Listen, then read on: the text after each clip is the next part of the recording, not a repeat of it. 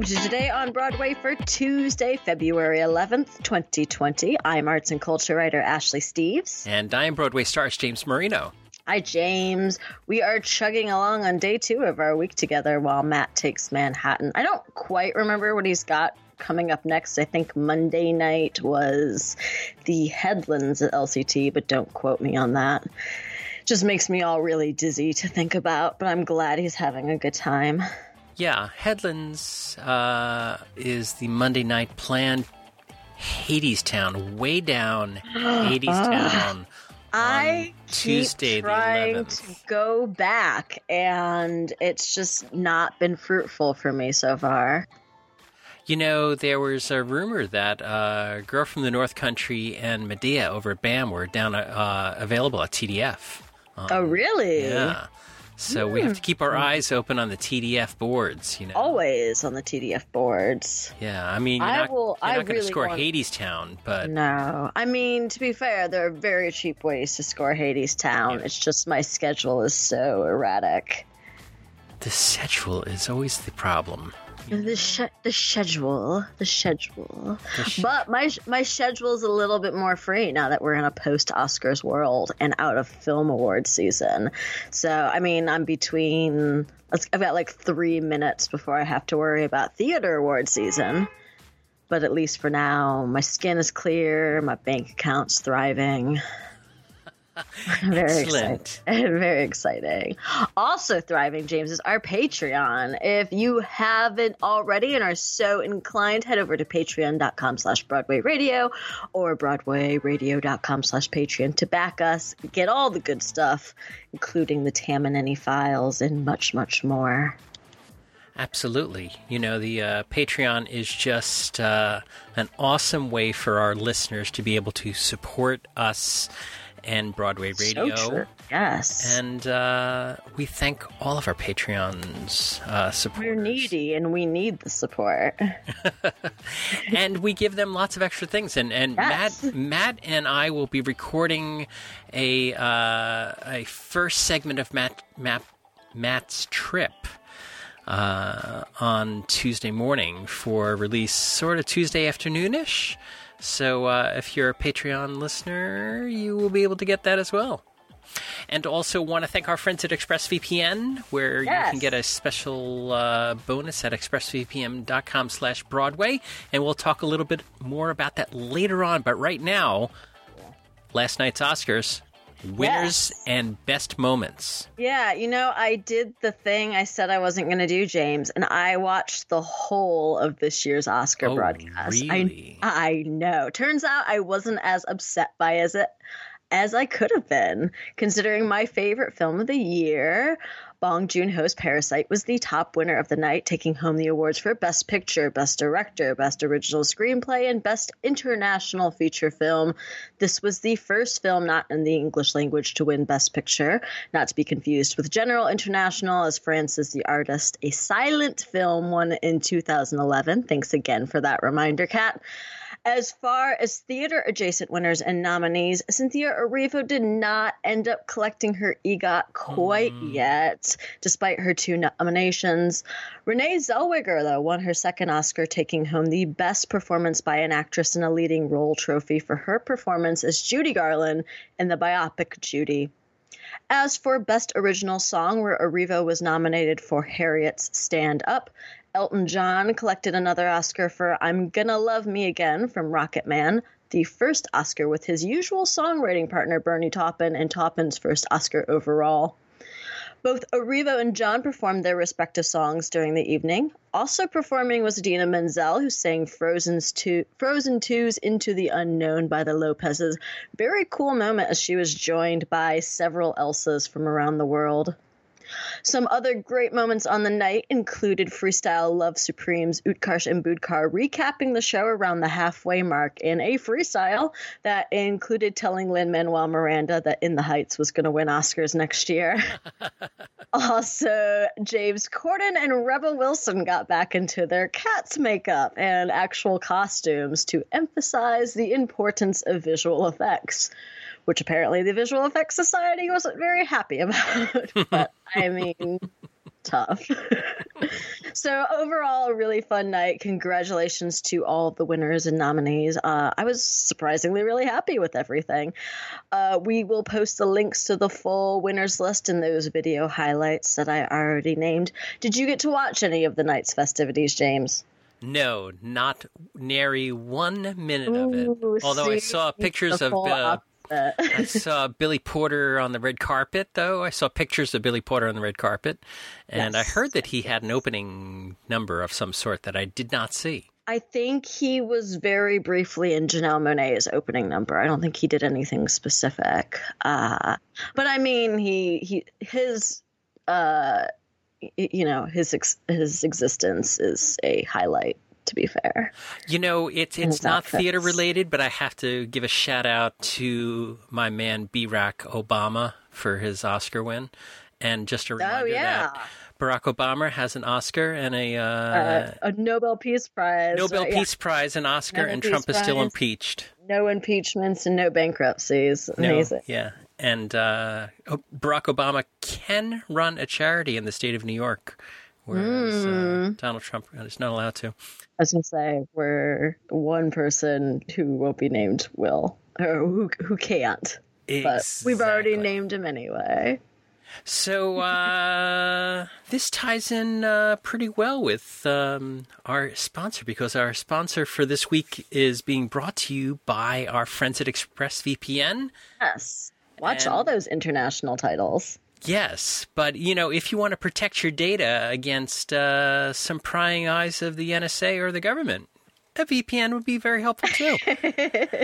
and uh, Express, Full circle. Yeah, full circle, you know. So ExpressVPN is going to protect you from, your, from privacy concerns, and it'll protect you from security concerns, because it's a virtual private network. And when you have one of these uh, virtual private network services, ExpressVPN is the best, because a lot of them out there are really slow. But ExpressVPN has got lots of fast servers all over the world and is always adding and changing servers, so that as people catch on to ExpressVPN and they try to block ExpressVPN, ExpressVPN says, no, no, no, no, no, not going to do that. Today. Gonna, not today, evil ones.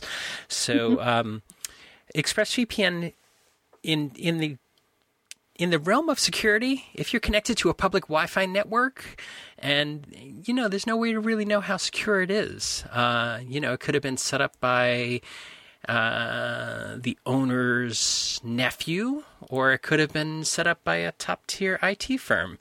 You don't know, and you have no idea if your stuff is secure. So if you're going to do anything at that coffee shop using their Wi-Fi, or at that hotel using their Wi-Fi, or somewhere else, you want to make sure that everything is secure, and so you don't have to worry about how secure they are if you use ExpressVPN. The second reason to use ExpressVPN, it can change your location, as Ashley and I were talking about. Yes. Um, let you see things that are geographically restricted, like perhaps the B B C, or uh, if you're somewhere else and you want to watch P B S, or even uh, Broadway H D, or something like that, and or various different uh, Netflix things are, are licensed, or, as Matt brought up a couple of weeks ago, was awesome, the release of a uh, of an album in a time zone, so you can sign into the Australian time zone. Yeah, get it get early. The, get the download as soon as it comes out, if you aren't friends with Robbie. Um, and send, and you can choose from almost one hundred different countries. And so don't let technology stop you for getting your candor and ebb fix. What do you think? Is it better than Saw Time? You know, same, different, you know? I don't know. I don't know. Aaron's you had, Flaherty. You had, you had me silent, so. And I love candor and ebb. ExpressVPN is lightning fast, and you not have to worry about buffering. And if you visit our special link right now, expressvpn dot com slash Broadway, you can get an extra three months of ExpressVPN for free. Show your support of the show. Watch what you want and project yourself at expressvpn dot com slash Broadway. Very cool. All right. From one set of financials to another, what happened? Doing all the fiscal responsibilities. All the fiscals. Here. The fiscal family sticks together. What happened in Broadway's uh, box office last week? Yeah, despite what might feel like a slow point in the season, numbers were actually up this past week as twenty-six shows brought in twenty-six million nine hundred seventy-one thousand three hundred sixty-four dollars, up four percent from the week prior and up three percent in attendance. The hot stories in this cold past week were Moulin Rouge over at the Al Hirschfeld Theater, which brought in one million six hundred thirty thousand two hundred eighty-four dollars, ninety-two point nine three percent of its gross potential and over one hundred percent of its capacity.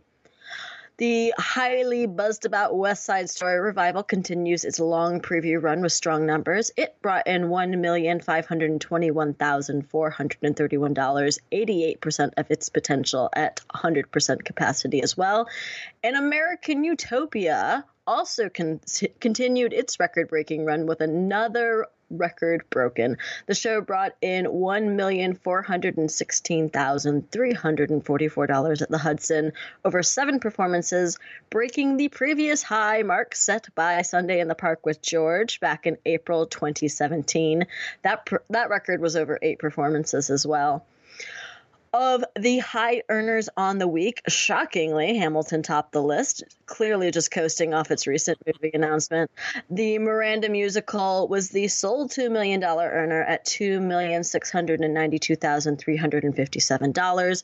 Moving down the list was Moulin Rouge, West Side Story, Tina, the Tina Turner musical, The Lion King, American Utopia, Wicked, To Kill a Mockingbird, Ain't Too Proud, Hadestown, Aladdin, Beetlejuice, and Harry Potter and the Cursed Child, all above the one million mark. Besides Hamilton, two shows capped out their gross potential, Cursed Child at one hundred nine point seven percent of its gross potential, and David Byrne's American Utopia at one hundred fifty-three point five two percent. Hadestown was just under at ninety-two point eight two percent. One show was added to the board last week, the public transfer of the West End transfer of Girl from the North Country. That show played three preview performances at the Belasco and therefore only brought in three hundred sixteen thousand two hundred fifteen dollars, or just under eighty-two percent of its potential. At the bottom of the boards for those shows that actually played a full week, Grand Horizons brought in two hundred thirty-one thousand seven hundred eighty-three dollars, which was actually up from the previous week and at forty point five eight percent of its potential. Next up, though, the struggling The Inheritance continues to have a rough go of it, pulling in just three hundred eight thousand seven hundred fifteen dollars, or twenty-seven point one four percent of its gross and under fifty percent capacity. Also on the low end were A Soldier's Play and My Name is Lucy Barton, but both of those shows were up from the previous week and pulling in at least sixty percent of their potential. So looking ahead, James, we'll see six added to the boards, which I mentioned yesterday, starts previews later this week. West Side Story is scheduled to open next week on the twentieth, so it will be interesting to see what happens there in the coming weeks. I imagine the next show we will hear from is The Inheritance. We will talk a little bit uh, more about them later in the show. Obviously, they want to hold on as long into the season as possible, as close to Tony time as possible, but they're under fifty percent capacity, just regularly incredibly low grosses. It's far and away the lowest pull at the moment. Can't imagine they're going to be able to make it worthwhile, especially considering it's a seven-hour show. Yeah, it's a it's a tough haul, t- tough haul there. Seven hours, and you know, you know, you're you're in essence seven, you're seven in hours with people not particularly happy with it is is a lot to ask of. You're uh, in essence, uh, you have to how to get the word out to the audiences uh, to come and see this show. I mean, I, yeah. I feel for the producers here. All right, what do we have in show and casting and other news? Mm-hmm. First up, the Broadway cast of Mean Girls named its next Karen Smith. Succeeding role originator Kate Rockwell will be Laura Lee Turner, who will take over at the August Wilson Theater beginning March tenth. Turner, a student of Oklahoma City University, has been seen in stagings of Sister Act and Hairspray, as well as Memphis at the Arkansas Repertory Theater. Rockwell, as, star, as well as co-stars Barrett Wilbert Weed and Gray Henson, who play Janice and Damien, respectively, will all leave on March eighth. As previously reported, Olivia Kaufman will take over for Weed, and Chad Burris will succeed Henson. Also announced on Monday, Tony winner and Late Late Show host James Corden, as well as Oh Hello star John Mulaney, and British comedian Ramesh Ranganathan will join the upcoming movie adaptation of Cinderella. The trio of comedians will play mice slash footmen in the Camilla Cabello-led movie. Minnie Driver will also join the cast as the Queen Beatrice. As pre- previously announced, Dina Menzel will play the stepmother, and Billy Porter will play the fairy godmother in that film, which is due for theaters on February fifth, twenty twenty-one. The theater casting team of Stewart and Whitley also announced they will be expanding their New York-based office by opening a new film and television arm. The team behind Hadestown, Great Comet, Pippin, and more have reportedly brought on casting dire- director Joey Manganiello, whose credits include Oscar-winning Spotlight, Netflix's Jessica Jones, and more. Stewart and Whitley's New York office, New York London office is currently responsible for Tiny Pretty Things and Matt's favorite, Zoe's Extraordinary Playlist. I would expect that this new film and T V arm means we'll be seeing a lot more Broadway actors on screen very soon. And finally, over at Ars Nova, the full cast has been announced for Heather Christian's upcoming Oratorio for Living Things. The production, which is set to play a limited run at Greenwich House, will feature an eighteen-member of ensemble, an eighteen-member ensemble of singers and instrumentalists that will surround the audience. That cast includes Ryan Amador, Christian Brailsford, Lauren Dadap, Sean Donovan, and more. Oratorio for Living Things will run from March tenth through April twelfth. All right. So now, what do we have in recommendations? I got a few recommendations. So I mentioned we talk about The Inheritance. Mm-hmm. Uh, the first two recommendations I have, they came out on Friday, and I actually completely forgot about them until we were looking at grosses for Monday. The New York Times ran a pair of pieces, the first from writer Matthew Lopez entitled What I Wanted to Say in The Inheritance and What I Didn't, and the other a Reader's React piece from the comment section of Brantley's review on the show. Kind of a throwaway piece, but cool to check out anyway. For the first, Lopez talks about, exactly as the title said, what led him to create the show, what he said, what he didn't say, basically responding to the critiques of the last few months about it, that it's a narrow representation of modern gay life, it isn't diverse. Uh, he says, quote, I wasn't attempting to create a generationally defining work of theater that spoke for the entire queer experience. What I was attempting was an examination of class, economic equality, and poverty within the gay community, issues I have rarely seen depicted in theater. I have painted on a broad canvas that is simply not the canvas others might have chosen.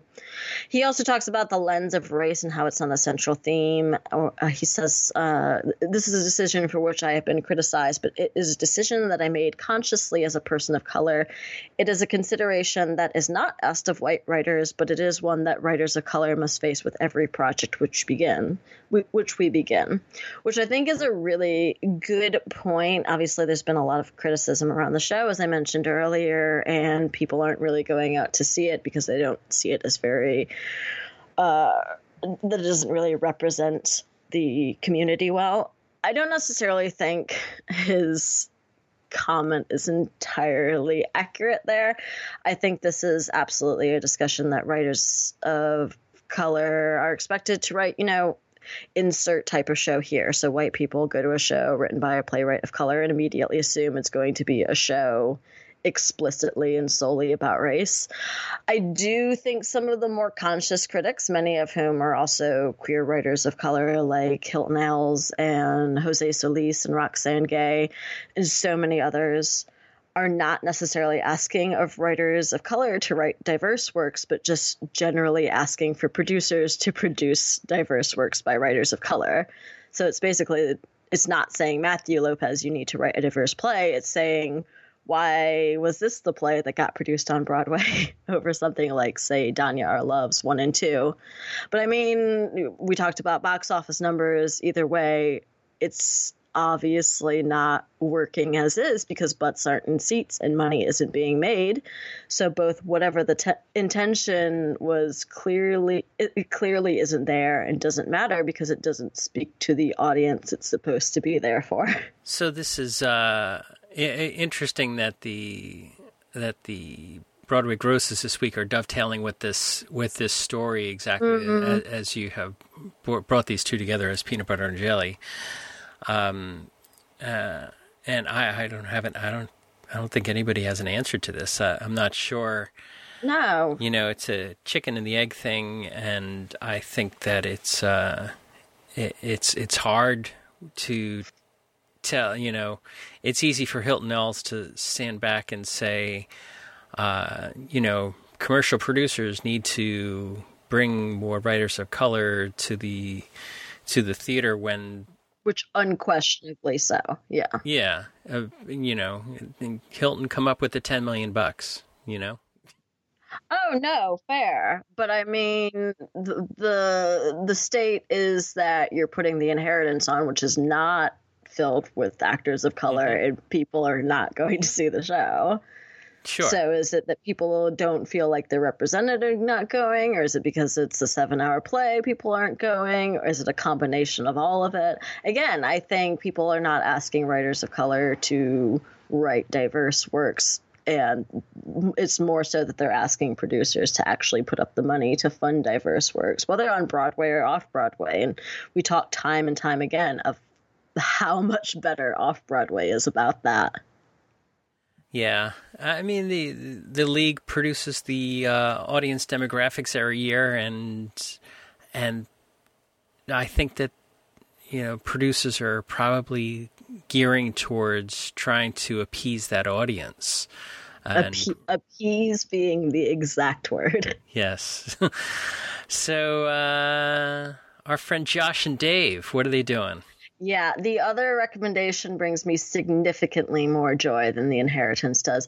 This was featured in Vulture, apparently at New York Theater Workshop Spring Gala, uh, which honored Jordan Roth and Rachel Chafkin. Dave Malloy and Josh Groban got together to perform a song Malloy had written uh, based on one of the War and Peace epilogues. It's kind of like the happy ending song that Great Comet didn't get. The song's entitled Epilogue and is set where Pierre and Natasha have been married for seven years with four children. Pierre kind of finds himself wrestling with both his past and their future.